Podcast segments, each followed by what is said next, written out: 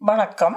இசைத்தமிழ் பாடற் பரப்பும் அவற்றின் சமகால பயன்பாட்டு நிலைகளும் கௌசல்யா சுப்பிரமணியன் உரைத்தொடர் இருபத்தி மூன்று தமிழிசை மூவரின் காலகட்டத்திற்கு பின்னரான இசைத்தமிழ் பாடற் பரப்பினையும் அவற்றின் சமகால பயன்பாட்டு நிலைகளையும் ஆராயும் இத்தொடரில் சென்ற கட்டுரையில் மகாகவி சுப்பிரமணிய பாரதியார் பற்றியும் அவரது பாடற்பரப்புகளின் யாப்பு வடிவங்கள் பாடப்பட்ட சந்தர்ப்பங்கள் என்பவை பற்றியும் சுருக்கமாக நோக்கப்பட்டன. அவற்றோடு அவர் பல்வேறு சந்தர்ப்பங்களில் இயற்றிய பாடல்களை உள்ளடக்க நோக்கில் அணுக முயன்றோம். அவ்வகையில் முதலாவது பிரிவாக அமைந்தவை தேசபக்தி பாடல்களும் தோத்திர பாடல்களும் ஆகும். இரண்டாவது பிரிவாக அமைந்தவை குயில் பாட்டு கண்ணன் பாட்டு மற்றும் காவியமாக அமைந்த பாஞ்சாலி சபதம் ஆகிய நெடும் பாடல்கள் ஆகும். இவ்விரு வகை தவிர மன்னர்களையும் மகான்களையும் பாடியவை இயற்கையை பாடியவை மற்றும் பெண்மையை பாடியவை முதலியவையாக பல்வகை பாடல்கள் மூன்றாவது வகையாக கொள்ளப்படலாயின. ஆயின முப்பிரிவுகளில் முதற் பிரிவு பாடற்பரப்பு பற்றிய பார்வை கடந்த கட்டுரையில் இடம்பெற்றது. அதன் தொடர்ச்சியான இக்கட்டுரையில் இரண்டாவது பிரிவான நெடும் பாடல்கள் பற்றி நோக்க உள்ளோம். இவ்விரண்டாவது பிரிவில் அமைந்த முதற் சுட்டிதான குயில்பாட்டு என்பது ஒரு கதை பொதிய ஆக்கமாகும். குயில் ஒன்றின் காதற் கதையே இதில் சொல்லப்படுகிறது. இக்கதைக்கு தத்துவார்த்தமாக விளக்கம் கொடுப்பதாக இருந்தால் மாயையினால் மூடப்பட்டிருக்கும் உலகத்திலிருந்து அம்மாயையை விலக்கி உண்மையை தரிசிப்பது என நாம் வேதாந்த நிலையில் விளக்கம் கூறலாம். இக்கதையின் இறுதியில் வேதாந்தமாக விரித்துரைக்க முடியுமோ என்ற கேள்வியை நமக்கு விட்டு செல்வதன் ஊடாக இதில் ஒரு மையப்பட்ட வேதாந்த கருத்தோட்டம் இருப்பதை உணர்ந்து கொள்ள முடிகிறது. இதன் கதை அம்சம் மற்றும் எடுத்துரைப்பு ஆகிய நிலைகள் தொடர்பாக சில விடயங்கள் இங்கு சிந்திக்கத்தக்கனவாக அமைந்துள்ளன. கதை அம்சமானது மரபான பஞ்சதந்திர கதையை அடியொற்றி அமைந்ததாகும். குயில் காளை மாடு குரங்கு முதலிய பறவைகள் மற்றும் விலங்குகள் என்பனவே பாத்திரங்களாக அமைகின்றன. சில இயற்கை இகந்த நிகழ்ச்சிகள் அதாவது அற்புதங்கள் இதில் நடைபெறுகின்றன இம்முறைமை பஞ்சதந்திர கதை மரபு சார்ந்ததாகும். அத்துடன் இதில் புராண மரபும் இயந்தது என்று கூறலாம். எடுத்துரைப்பு என்ற வகையிலே குறிப்பிடப்பட வேண்டிய அம்சம் இவ்வாக்கமானது இசைப்பாடல் மரபோடு தொடர்புடையது என்பதாகும். இதன் கதை கூறும் முறைமையானது வசன முறைமையில் கதை கூறுவது போல் அமைந்தாலும் அதில் ஒரு இசைத்தன்மையும் இளையோடி கொண்டிருப்பது படிப்பவர்களுக்கு ஆர்வத்தை உண்டு பண்ணும். இவ்வாறான எடுத்துரைப்பானது பாரம்பரியமான கதைப்பாடல் மரபு சார்ந்ததாகும். குறிப்பாக அம்மானை பாடல் என்ற கதை மரபின் பாடல் வடிவத்திலேயே இவ்வாக்கத்தின் முக்கிய எடுத்துரைப்பு பகுதி அமைந்துள்ளது. அம்மானை பாடல்கள் எனப்படுபவை பெண்களின் விளையாட்டுகளில் ஒன்றான அம்மானை ஆட்டத்தில் பயிலுவன ஆகும் பொதுவாக நான்கடி அல்லது எட்டடி கொண்டனவாகவும் ஒவ்வொரு அடியும் காய்ச்சீர் மாச்சீர் என்பன கலந்து மாறி வருதல் முறையில் நான்கு சீர்கள் கொண்டனவாகவும் அமைந்திருப்பதே பொது மரபாகும். இவ்வாறான அம்மானை பாடல்கள் அமைப்புக்கு நீண்டதொரு வரலாறு உள்ளது. இளங்கோடிகளின் சிலப்பதிகாரம் மற்றும் மாணிக்கவாசனின் திருவாசகம் ஆகியவற்றில் இவ்வகை பாடல்களை நோக்க முடியும். குயிட்பாட்டின் கதையம்சமானது புதுச்சேரியில் உள்ள மாஞ்சோலை ஒன்றில் அதாவது முத்தியாலுப்பேட்டை கிருஷ்ணசாமி செட்டியார் தோட்டம் இயற்கை அழகு நிறைந்த சூழலின் பின்புல வர்ணனைகளுடன் தொடங்கி தொடர்கிறது. அந்த மாஞ்சோலையிலே காதலை வேண்டி கூவும் குயிலின் ஓசையானது அங்கு சென்ற பாரதியாரை கிறங்க வைக்கிறது. அவரை கனவுலகு இட்டு செல்கிறது. அந்த கனவுலகிலே நின்றபடி அவர் கதையை தொடங்குகிறார். காலை இளம்பருதி வீசும் கதிர்களிலே நீல கடலோர் நெருப்பெதிரே சேர்மணி போல் மோனமான் சோதி பொருந்தே முறை தவறா வகத்திரைகளினால் வேத பொருள் பாடி பட்ட பகலிலே பாவலர்க்கு தோன்றுவதா நட்டை கனவின் நிகழ்ச்சியிலே கண்டேனான். நான் என தொடங்கி தொடரம்பித்த கதையானது எழுநூற்றி பதினைஞ்சு அடிகளில் விடிந்து செல்கிறது. இதிலே பாவலராகிய பாரதிக்கு அச்சோலையில் உள்ள குயில் ஒன்று தனது சோக கதையை கூறும் முறையில் கதை தொடர்கிறது. சின்ன குயிலி என்ற சேர்நாட்டு வேடர்குல பெண் தனது மாமன் மகள் மாடனையும் பெற்றோரால் நிச்சயிக்கப்பட்ட நெட்டை குரங்கனையும் ஏற்க மறுத்து சேரநாட்டு இளவரசனை காதலிக்கிறாள். இதனை அறிந்த மாடனும் குரங்கனும் இளவரசனை வெட்டி வீழ்த்த இளவரசனானவன் மறுபிறவியில் மணப்பதாக கூறி இறக்கிறார். மறுபிறவியிலும் மாடனும் குரங்கனும் சின்ன குயிலியை மனம் புரிய விடாது தடுத்ததோடு சின்ன குயிலியை குயிலாகவும் மாற்றி விட்டனர். இச்சாபம் தொண்டை நாட்டு மாஞ்சோலையில் தீரும் என பொதியமலை முனிவர் என்பாரால் குயிலுக்கு கூறப்படுகிறது. எனவேதான் மாஞ்சோலையில் குயில் காதல் சோக கீதம் பாடிக்கொண்டிருந்தது. இவ்வாறான இதன் காதல் கதையை கேட்ட கவிஞன் குயிலுக்கு முத்தம் கொடுக்கும் நிலையில் இக்குயில் அழகிய பெண்ணாக உருமாறுகிறது.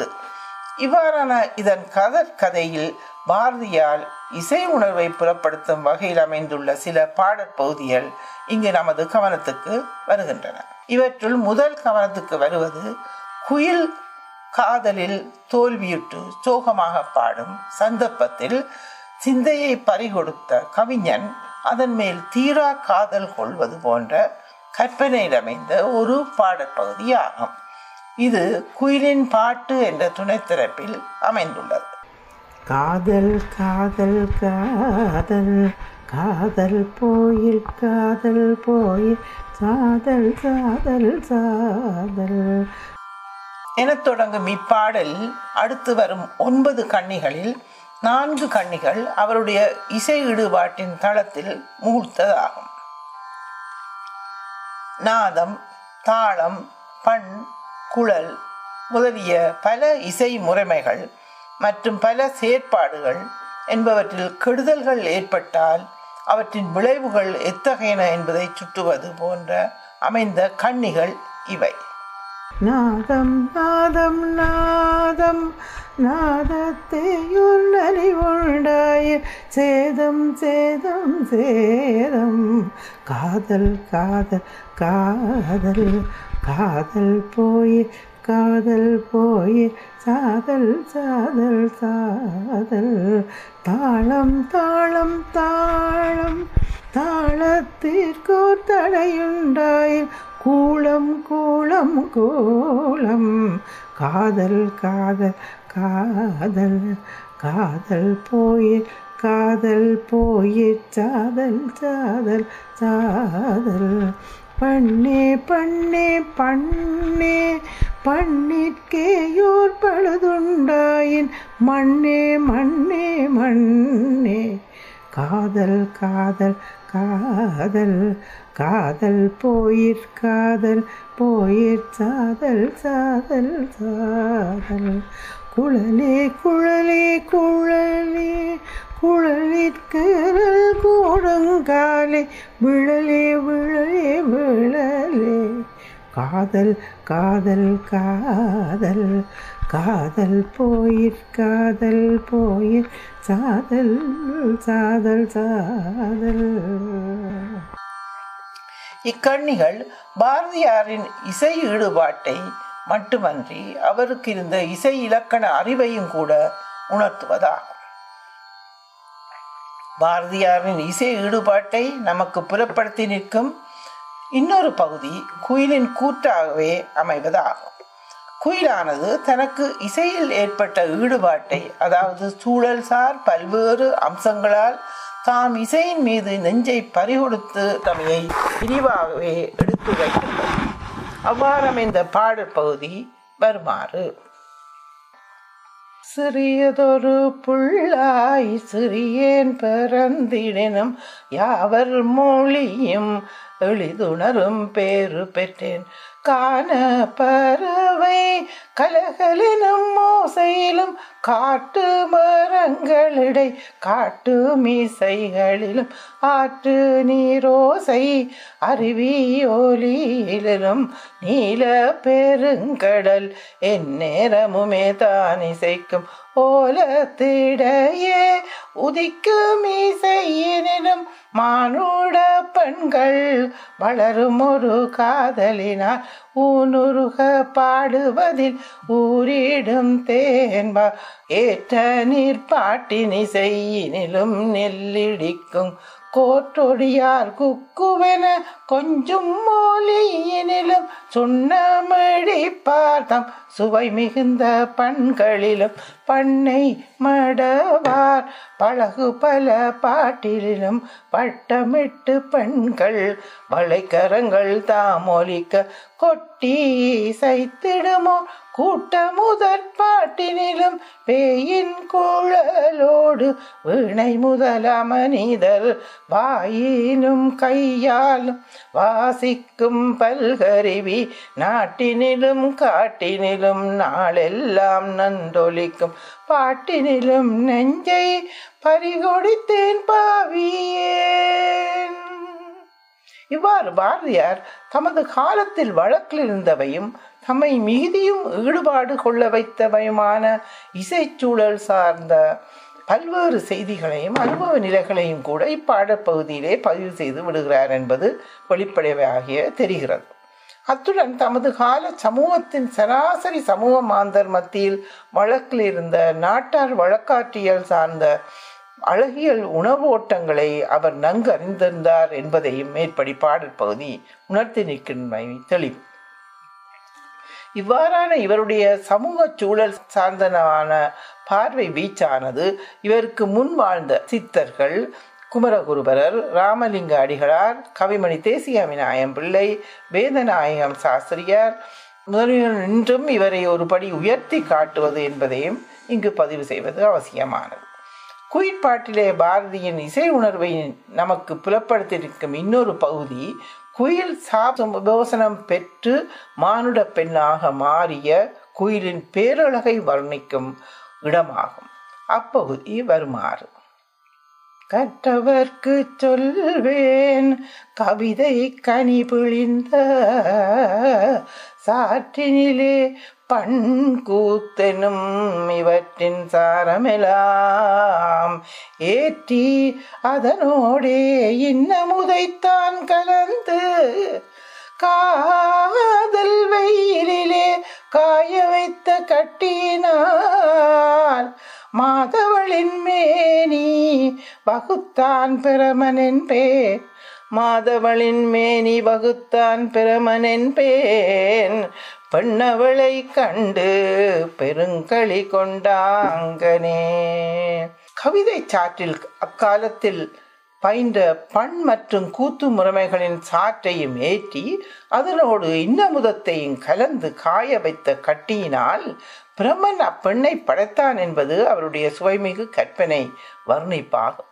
அப்பெண்ணை கட்டி தழுவி முத்தமிட்டு மயக்கத்தில் இருக்கும் வேளையில் திடீரென சோலை பெண்ணின் உருவம் யாவும் மறைய பழம் பாயில் பத்திரிகைகள் சூழ வீட்டில் இருப்பதான நிலையில் பட்டப்பகல் கனவானது நிறைவுக்கு வருகிறது இக்கதையின் இறுதியில் பாரதியார் புலவர்களுக்கு ஒரு வேண்டுகோள் விடுக்கிறார் ஆன்ற தமிழ் புலவீர் கற்பினையானாலும் வேதாந்தமாக விரித்து பொருள் உரைக்க யாதானும் சற்றே இடம் இருந்தால் கூறீரோ? யாதானும் சற்றே இடம் இருந்தால் கூறீரோ? இடமிருந்தால் கூறீரோ? என்பதே அவ்வேண்டுகோள் ஆகும் அடுத்து கண்ணன் பாட்டு பற்றி நோக்கலாம். இது பல தனித்தனி பாடல் பகுதிகளை கொண்டதாகும். தோழனாக தாயாக தந்தையாக சேவனாக அரசனாக சீடனாக சத்குருவாக குழந்தையாக விளையாட்டு பிள்ளையாக காதலனாக காதலியாக ஆண்டானாக மற்றும் குலதெய்வமாக என பல்வகைகளில் கண்ணனை கற்பனை செய்து பாடும் தனித்தனி பாடல் பகுதிகளே இவை. இப்பாடல் பகுதிகளில் பல சிந்து என்னும் பாடல் வகை சார்ந்து அமைந்தவை ஆகும். இவை பெரும்பாலும் கீர்த்தனை முறையிலும் ராக மாளிகை முறையிலும் பாடப்படுகின்றன. இப்பகுதிகளில் உள்ள அதிகமான பாடல்கள் ஆயிரத்தி தொள்ளாயிரத்தி அறுபதுகளில் பல்வேறு திரைப்படங்களில் பயன்பட்டதால் பிரபலமடைந்தவையாகும். இவ்வாறமைந்த கண்ணன் பாடல் பகுதியில் பாரதியார் புலப்படுத்தி நின்ற உணர்வோட்டங்களை நாம் தெரிந்து கொள்வதற்கு முதலில் அவர் தெய்வங்களை அணுகிய முறைமையானது எத்தகையது என்பதை இங்கு நோக்க வேண்டியது அவசியமாய் உள்ளது இவர் சக்தி வழிபாட்டை மேற்கொண்டவர். காளி சாமுண்டி பைரவி உமை பராசக்தி மாரி கலைமகள் திருமகள் என பல தெய் பெண் தெய்வங்களை பாடினும் அத்தெய்வங்களை கோயிலில் உரையும் தெய்வங்களாக மட்டும் கருதி தோத்திரங்கள் செய்தவர் அல்லர். மாறாக உலகமெங்கும் உள்ள அறக்குறைபாடுகளை அவற்றின் விளைவுகளுக்கான துன்ப துயரங்களையும் குறிப்பாக வறுமை அறியாமை நோய் பிணி ஆகியவற்றை களைவனவாகவே அவற்றை கருதி பாடியவர் ஆவார் இவ்வாறே பிள்ளையார் முருகன் ஆகிய தெய்வங்களையும் இயற்கை தெய்வங்களாக கருதப்படும் ஞாயிறு நிலவு அக்கினி முதலியவற்றையும் குறித்தும் அவர் பாடுகிறார். தெய்வங்களை மனிதருக்கு மிக நெருக்கமாக இட்டு வருதல் என்பதே அவருடைய நோக்கு நிலையாகும். இவ்வாறான அவருடைய நோக்கு நிலையின் புதிய பரிமாணம் ஒன்றையே அவருடைய கண்ணன் பாட்டிலும் நாம் தரிசிக்கிறோம். தெய்வமாகிய கண்ணனை பல்வேறு உறவு முறைமைகளுக்குள் நெருக்கமாக இட்டு வருவதன் மூலம் மானுடத்தின் பயன்பாட்டுக்குரிய தெய்வீக நிலை ஒன்றை அவர் அடையாளம் காட்ட முற்பட்டுள்ளார் எனலாம். அவருடைய இவ்வாறான பார்வையானது சமய நிலைசார் வழிபாட்டு முறைமைகளை கடந்து நின்ற ஒரு நிலை எனவும் கூறலாம். பாரதியார் இவ்வாறான பார்வை இந்திய மண்ணின் பண்டைய சிந்தனை முறைமை சார்ந்த ஒன்றே ஆகும். பார்க்கும் இடமெல்லாம் நீக்கமர நிறைந்திருக்கும் தெய்வத்தை பார்க்கும் முறைமையானது மரபாக நிலை வருவதொன்றாய் ஆகும்.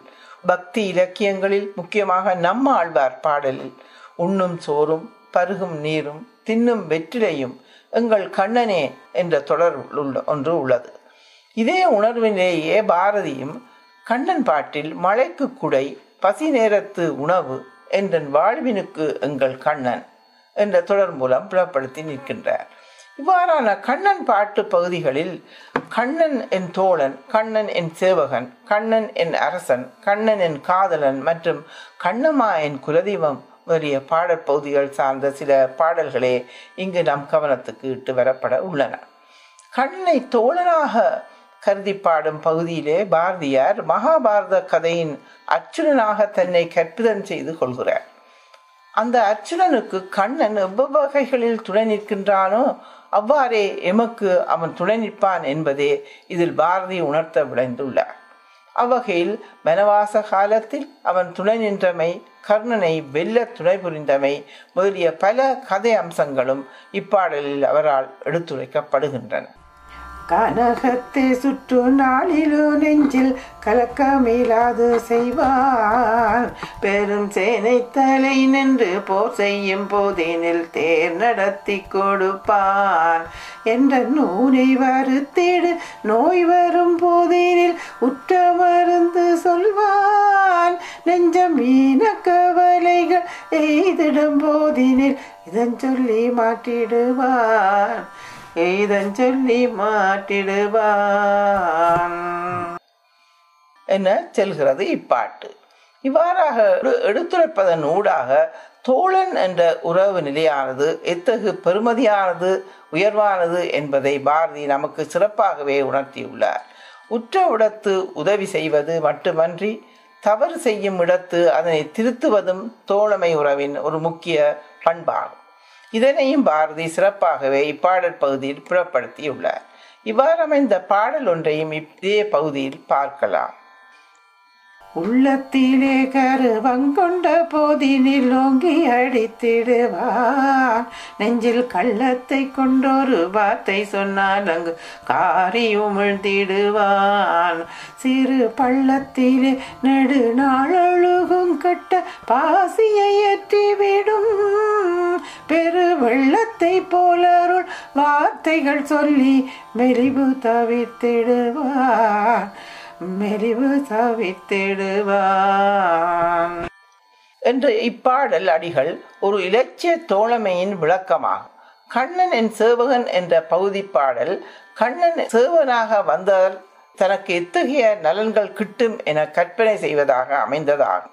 கூலி மிக கேட்பார் கொடுத்ததெல்லாம் தாம் மறப்பார். கூலி மிக கேட்பார் கொடுத்ததெல்லாம் தாம் மறப்பார்.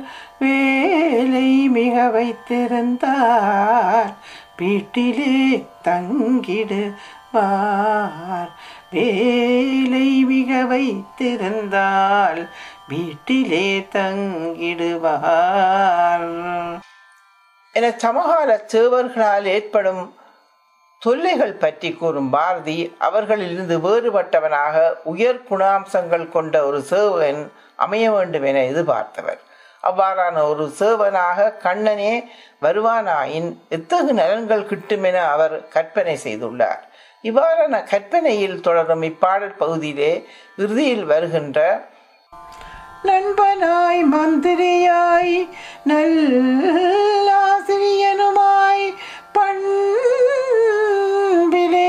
தெய்வமாய் பார்வையிலே சேவகனாய். அங்கிருந்தோ வந்தான் இடைச்சாதி என்று சொன்னான். இங்கிவனை யான் பெறவே? என்ன தவம் செய்து விட்டேன்? என்ன தவம் செய்து விட்டேன்? என்ற வரும் தொடர்கள் இப்பாடல் பகுதியின் உச்சமாகும். கண்ணன் என் அரசன் என்ற பாடல் பகுதியிலே ஒரு வலிமையும் பண்பும் மிக்க ஆட்சி தலைமை பற்றிய பாரதியின் கனவு வெளிப்படுகின்றது.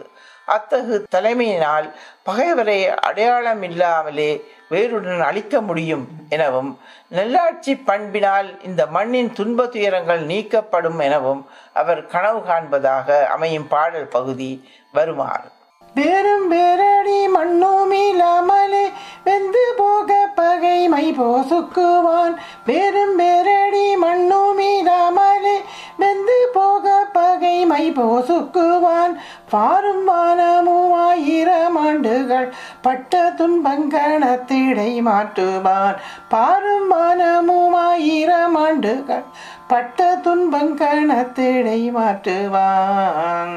முதலியனவாக இப்பகுதியில் வரும் பாடல்கள் மேற்படி பாரதியின் எதிர்பார்ப்புகளை தெளிவாகவே உணர்த்தி நிற்கின்றன. கண்ணன் குழந்தையாகவும் விளையாட்டு பிள்ளையாகவும் காதலனாகவும் கண்ணம்மாவை குலதெய்வமாகவும் கற்பிதம் செய்யும் வகையில் அமைந்த பாடல்கள் பெரும்பான்மையானவை திரைப்படங்களில் பாடப்பட்டதன் மூலம் பிரபலமானவை ஆகும். இவற்றை சிறந்த இசைக்கலைஞர்களான T K Pattammal G N Balasubramaniam M S Subbulakshmi M L Vasanthakumari Bombay Jayashri முதலான பலர் இசையமைத்து பாடியுள்ளனர். இப்பாடல்கள் திரைப்படங்களில் பயன்படுத்தப்பட்டதோடு அமையாது. நாட்டிய அரங்குகளிலும் இசை அரங்குகளிலும் சிறப்பாக பயன்படுத்தப்பட்டு வருகின்றன. இவ்வகைகளில் பலராலும் அறியப்பட்டும் பயன்படுத்தப்பட்டும் வரும் பாடல்களாக பின்வரும் சிலவற்றை சுட்டலாம். சின்னஞ்சிறு கிளியே கண்ணம்மா செல்வ களஞ்சியமே தீராத விளையாட்டு பிள்ளை. கண்ணன் செலுவிலே பெண்களு கோயாத தொல்லை. தூண்டல் புலிவினை போல் தெற்கு தெரியாத காட்டில். கண்ணன் மல நிலையை தங்கமே தங்கம். ஆசை முகம் மறந்து போச்சே. சுட்டும் வெளிச்சுடர்தான் கண்ணம்மா. மாலை பொழுதில் ஒரு தீர்த்த கரையினிலே பாயும் மொழி நீ எனக்கு. முதலானவையே அவை. இவற்றில் கண்ணனின் காதலன் பாட்டில் வரும் திக்கு தெரியாத காட்டில் என்ற பாடலின் சில அடிகள் வருமாறு. திக்கு தெரியாத காட்டில். ஒரு திக்கு தெரியாத காட்டில் உன்னை தேடி தேடி இழைத்தேன். ஒரு திக்கு தெரியாத காட்டில் உன்னை தேடி தேடி இழைத்தேன். ஒரு திக்கு தெரியாத காட்டில் உன்னை தேடி தேடி விளைத்தே திக்கு தெரியாத காட்டில்.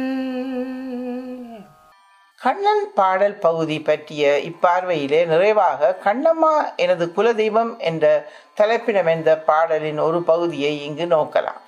கண்ணனை கண்ணம்மாவாக நினைந்து பாடும் இப்பகுதியானது இந்திய சிந்தனை மரபின் சரணாகதி தத்துவத்தை விளக்குவதாகும். இது கீர்த்தனை வடிவில் அமைந்த பாடலாகும். சரணடைந்தேன் கண்ணம்மா நின்னை சரணடைந்தேன்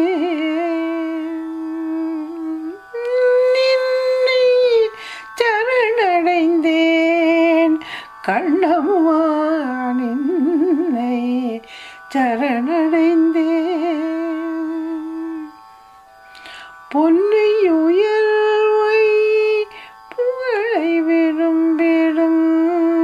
பொன்னை புகழை விரும்பிடும். என்னை கவலைகள் தின்ன தகாதென்று